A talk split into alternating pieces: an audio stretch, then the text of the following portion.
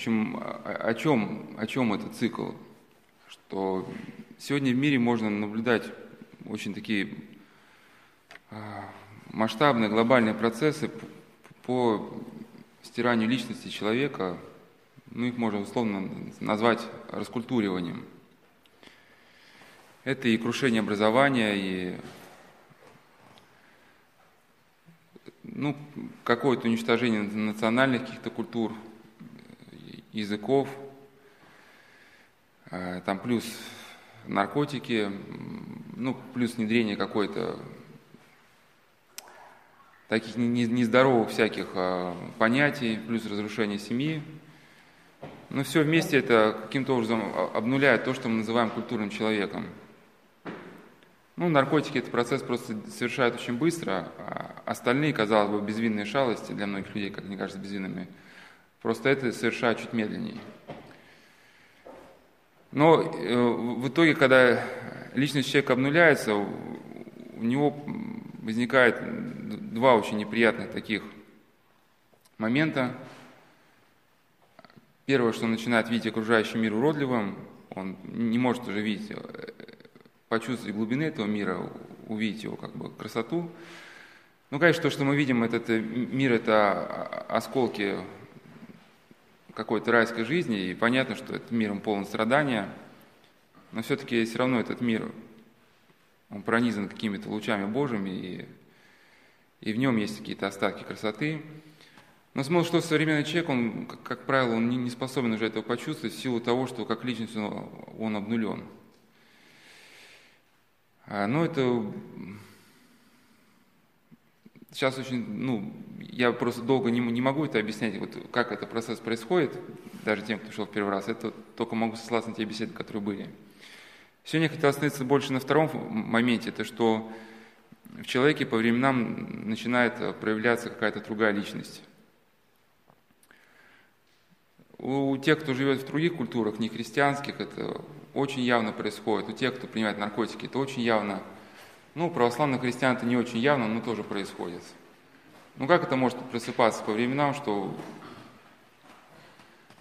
ну, например, вы кого-то любите, как-то работаете где-то, все вас устраивает, но вдруг вы входите в какое-то состояние, вдруг у вас просыпается к тем людям, которым вы еще недавно любили, какое-то чувство ненависти, словно бульдозером вам сдвигают разум, э, чувства, волю. Все, что еще вчера вас устраивало, оно вас устраивать перестает. И даже если у кого-то есть духовник, вы приходите писать с духовником, и сам вид духовника вызывает чувство ненависти, и э, там ему в лицо выплескиваются всякие гадости. Э, духовник говорит, успокойся, успокойся. Что вы меня успокаиваете, что вы меня тыкаете, ну и такое все начинается. Проходит несколько дней, человек выходит из состояния, думает, что какой ужас, да, вообще, что, что произошло. Ну и в нашем окружении наверняка есть люди, которые страдают вот от указанного как бы, момента. Психиатрия называется еще синдром альтернирующей личности, когда в человеке просыпается кто-то другой.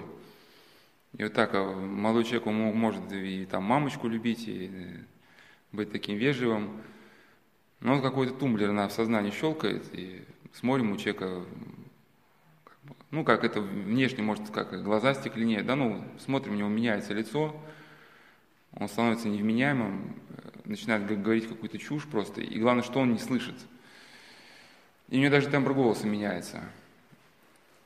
Вот, если у человека есть какая-то ну, духовная жизнь, как, какие-то здоровые навыки есть, он, у него, в принципе, это состояние, оно по временам находит, по временам его отпускает. Человек, которого духовной жизни нету, он когда-то в это состояние заходит и практически в нем начинает жить и с этим состоянием сливается.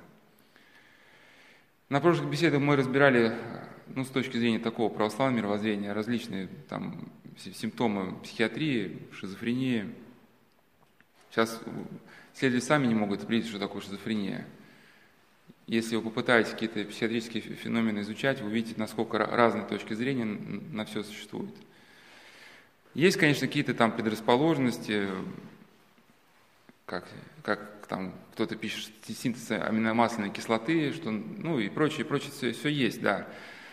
Но в целом вот так шизофрения, вот как вот сейчас говорят, маниакальный депрессивный психоз, они очень понятны, вот если мы знаем о наличии вот этой невидимой брани, что когда э, человек есть открыт для воздействия духовного мира, ну, в смысле мира падших духов, то в нем начинается то, что сейчас в психиатрии называется трансляция вот этих образов, постоянно вот этот поток в сознании какого-то негатива, и главное, что в нем просыпаются раз, разные личности, и он среди них начинает путаться.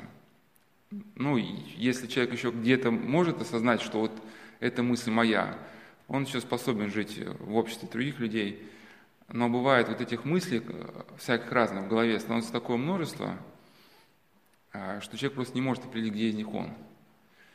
Но это может быть, если отчасти что-то можно понять, э, если это состояние у вас не было, вот момент тонкого сна, когда вы засыпали, если кто-то из вас пытался проговорить какую-то молитву или там о чем-то подумать, то вот вы замечали, как, например, вы хотите, ну, например, засыпая, описать вот этот стол, что вот, значит, отец Прокопий во время беседы, он съел на желтом столе.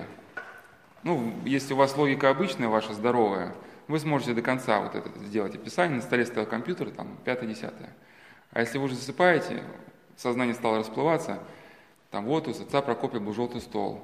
А когда была на, на, в деревне у бабушки, у бабушки тоже был желтый стол. А еще бабушка меня кормила ягодами – а эти ягоды росли в лесу, а мой дедушка был замечательным охотником. И вот так, ну, раз, да, и, и куда-то ушли. Ушли, и с чего, все началось, из чего все началось, вы уже не помните.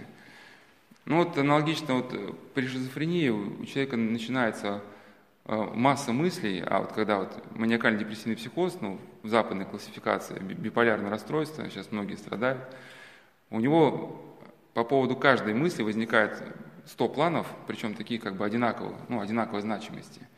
И что из этого выбрать, он не знает. Ну и на прошлых беседах мы говорили, что э, часто можно проследить вот, э, тот момент жизни человека, когда все это началось. То есть, как, когда человек переступает через какую-то невидимую черту, он становится открыт для воздействия вот этого мира демонического, у него начинаются вот эти расстройства. И если мы понимаем, э, с чего они начинаются, соответственно, мы понимаем, как из этого состояния выйти.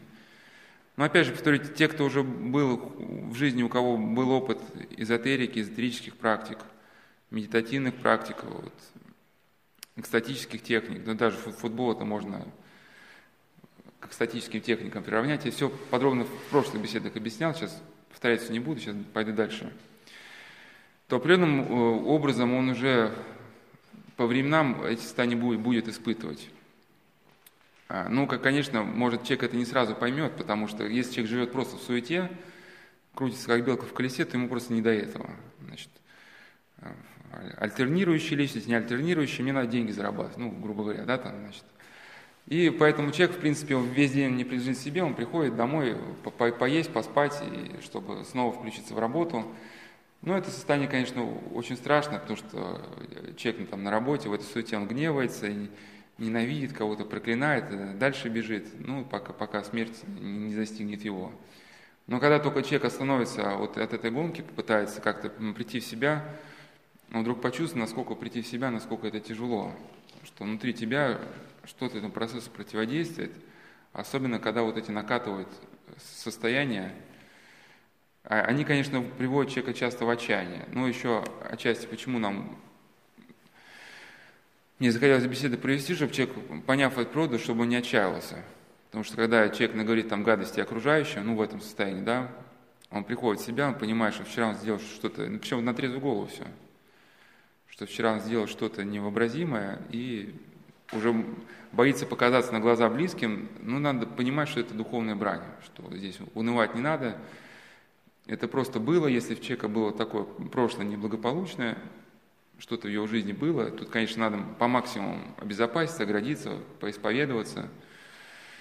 Если были, связи с оккультным миром, или человек обращался к экстрасенсам, или сам занимался, вот, чтобы чин отречения пройти. Ну а дальше эта борьба ставлена на наше домашнее задание.